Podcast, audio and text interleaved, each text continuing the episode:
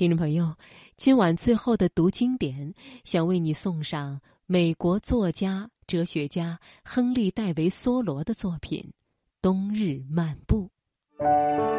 岁月匆匆，经典永存。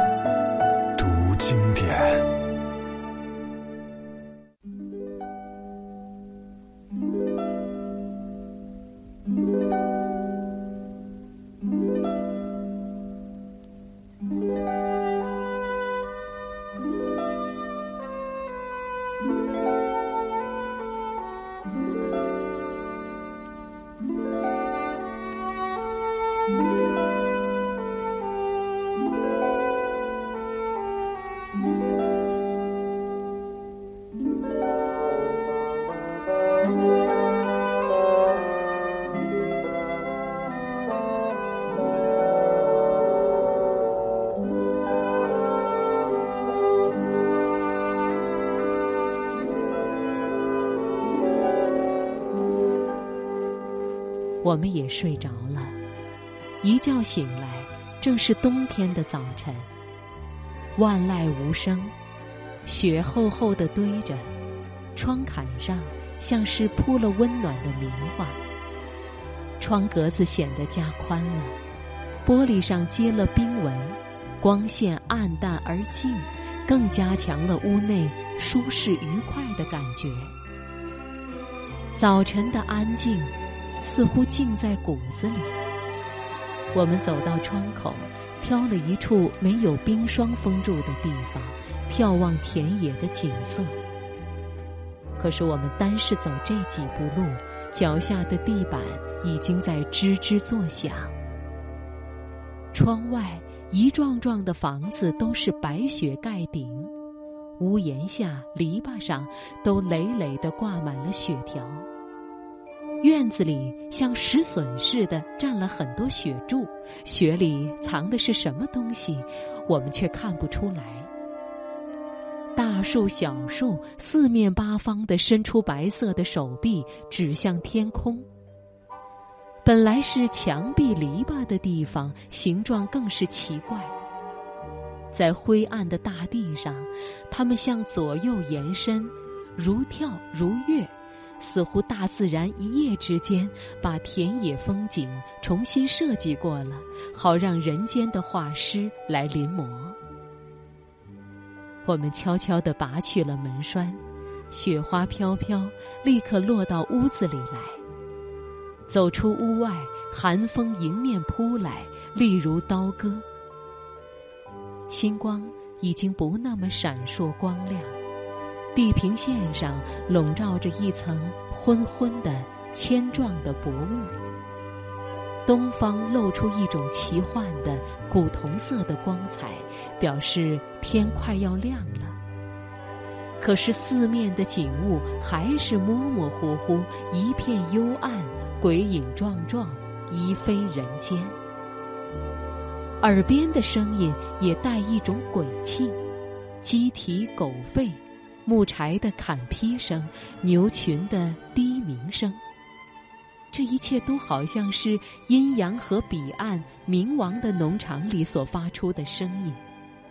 声音本身并没有什么特别凄凉之处，只是天色未明，这种种活动显得太庄严了，太神秘了，不像是人间所有的。院子里，雪地上，狐狸和水獭所留下的脚迹犹新，这使我们想起，即使在冬夜最静寂的时候，自然界生物没有一个钟头不再活动，它们还在雪上留下痕迹。把院门打开，脚步轻快，我们跨上寂寞的乡村公路，雪干而脆。脚踏上去，发出破碎的声音。早起的农夫驾了雪橇到远处的市场去赶早市。这辆雪橇一夏天都在农夫的门口闲放着，与木屑稻梗为伍，现在可有了用武之地。它的尖锐、清晰而刺耳的声音，对于早起赶路之人。也有提神醒脑的作用。农舍窗上虽然积雪很多，但是屋里的农夫已经早把蜡烛点起，烛光孤寂的照射出来，像一颗暗淡的星。树迹和雪堆之间，炊烟也是一处一处的从烟囱里往上飞升。大地冰冻，远处鸡啼狗吠。从各处农舍门口也不时的传来叮叮劈柴的声音。空气稀薄干寒，只有比较美妙的声音才能传入我们的耳朵。这种声音听来都有一种简短的，可是悦耳的颤动。凡是至轻、至轻的流体，波动总是少发即止，因为里面粗粒硬块早就沉到底下去了。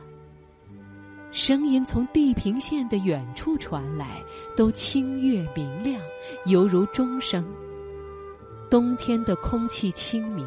不像夏天那样的多杂质阻碍，因此声音听来也不像夏天那样的毛糙模糊。脚下的土地铿锵有声，如扣坚硬的古木。一切乡村间平凡的声音，此刻听来都美妙悦耳。树上的冰条互相撞击。其声从如流水，似妙乐。大气里面一点水分都没有，水蒸气不是干化，就是凝结成冰霜的了。空气十分稀薄，而似有弹性。人呼吸其中，自觉心旷神怡。天似乎是绷紧了的，往后收缩。人从下往上望。很像楚身大教堂中，顶上是一块连一块糊状的屋顶，空气中闪光点点，好像有冰晶浮游其间。据在格陵兰住过的人告诉我们说，那边结冰的时候，海就冒烟，像大火燎原一般，而且有一种雾气上升，名叫烟雾。这种烟雾有害健康，伤人皮肤，能使人手脸等处生疮肿胀。我们这里的寒气虽然奇冷入骨，然而质地清纯，可提神，可清肺。我们不能把它认为是冻结的雾，只能看作是仲夏的雾气的结晶。经过寒冬的洗涤，越发显得清纯了。空气经过洗涤，呼吸进去特别有劲儿。空气的清明纯洁，甚至用眼睛都能看得出来。我们宁可整天处在户外，不到天黑不回家。我们希望朔风吹过光秃秃的大树一般，吹彻我们的身体，使得我们更能适应寒冬的气候。我们希望借此能从大自然借来一点纯洁、坚定的力量。这种力量对于我们是一年四季都有用的。